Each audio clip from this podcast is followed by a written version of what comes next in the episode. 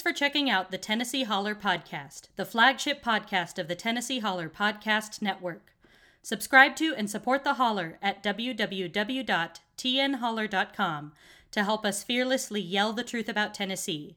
And be sure to subscribe to the growing family of Holler podcasts while you're there. You can also follow the Holler on Facebook, Instagram, and Twitter at the TN Holler. Tennessee, Tennessee, Tennessee, Tennessee, Tennessee, Tennessee, Tennessee. Tennessee. Lord, really been real stressed. Welcome back to another Tennessee Holler Facebook Live here. We're going to be joined by Torrey Harris over in Memphis. How are you, Torrey? Hey, I'm good, man. How are you? TNHoller.com is where you can find us at the TN Holler. We're also in Memphis, Murfreesboro, Chattanooga, Knoxville, Harrogate, Cookeville, Tri Cities, and we're even in West Virginia. And that's all because of you all. So thank you all for the support. If you have a few bucks, give it to Torrey. If you have a few more, give it to us. We survive on your small dollar monthly donations, as I know Torrey does too. Yeah, so the website is Torrey Harris, T O R R E Y Harris, H A R R I S dot com. And Torrey, you're in Memphis. How are things going in Memphis? Pretty good. The weather's really nice out here. The polls are uh, rolling. Um, the lines have been very, very long, um, but that's okay because everybody is actually staying in the lines. They just had an incident where a Memphis poll worker was fired for turning away voters for wearing BLM and I Can't Breathe t shirts, hats. What did you think about that? For someone to turn an individual away for the shirt that they had on, and it didn't have anything to deal with a actual candidate. I think the decision to actually uh, remove them from that polling location was the best decision. We can't hold people back from voting because you don't like a shirt that they have on. I'm glad that that was handled. I know Rep Parkinson was on it. Rep Parkinson is one of the people that you would be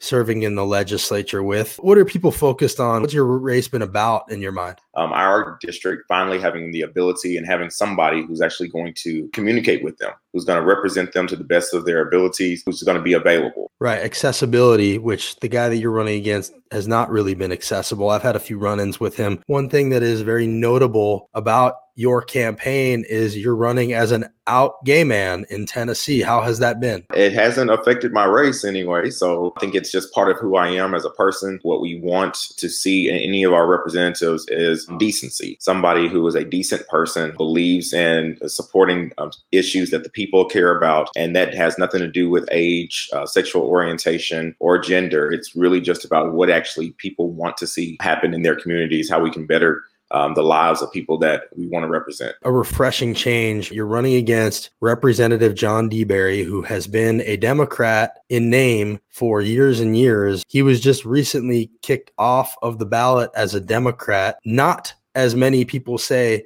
because he's pro life. That is one of the things, but it was because he was against the Democratic platform on so many different levels from vouchers, reproductive freedom, voting against protesters, LGBT rights. What did you think of the decision?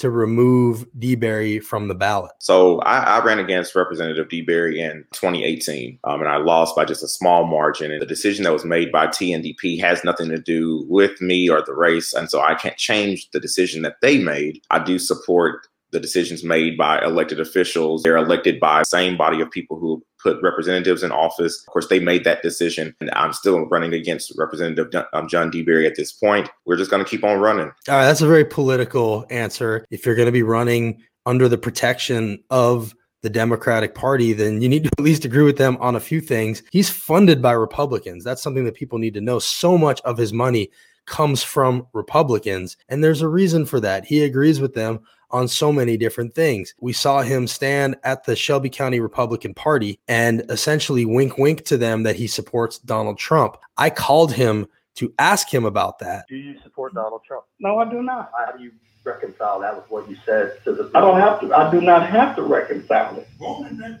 someone else name the members? So this is him standing at the Shelby County Republican Party saying, "Go on and let someone else name the members of the Supreme Court." Very clearly implying to this group of Republicans that he wants Donald Trump to sit the next Supreme Court justice. It wasn't the only thing that he said. Do you support Biden? No, I do not. I do what I have done my entire career: stand in the middle and work out consensus.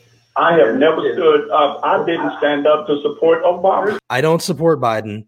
I didn't support Obama, presenting it as though it's some medal that he wears around his neck. Very proud to um, say these things as if he's not representing a full voice of 65,000 people. You're killing babies. We need to fight against people who are doing this. And he made it very clear that this wasn't the first time he's been there with them. His version of what working across the aisle looks like has not worked for so many people. We have people that work across the aisle, a leader Camper, we have a Representative Stewart, we have all these representatives that have to work across the aisle in order to get things done, but that does not decrease your ability to have values and to be able to represent your district. Looking back at his bills and whatnot, most of them have not been bills that truly affect District 90. Most of them have been um, bills that only affect himself and help push further the platform of the majority in the state of Tennessee, which is the Republicans at this point. Working across the aisle doesn't mean abandoning your principles and being a pawn for the other party. Those are two very different things. Again, there is a reason that DeBerry is funded entirely by Republicans. He adopts their positions. There's a reason they love him so much. There's a reason they're running ads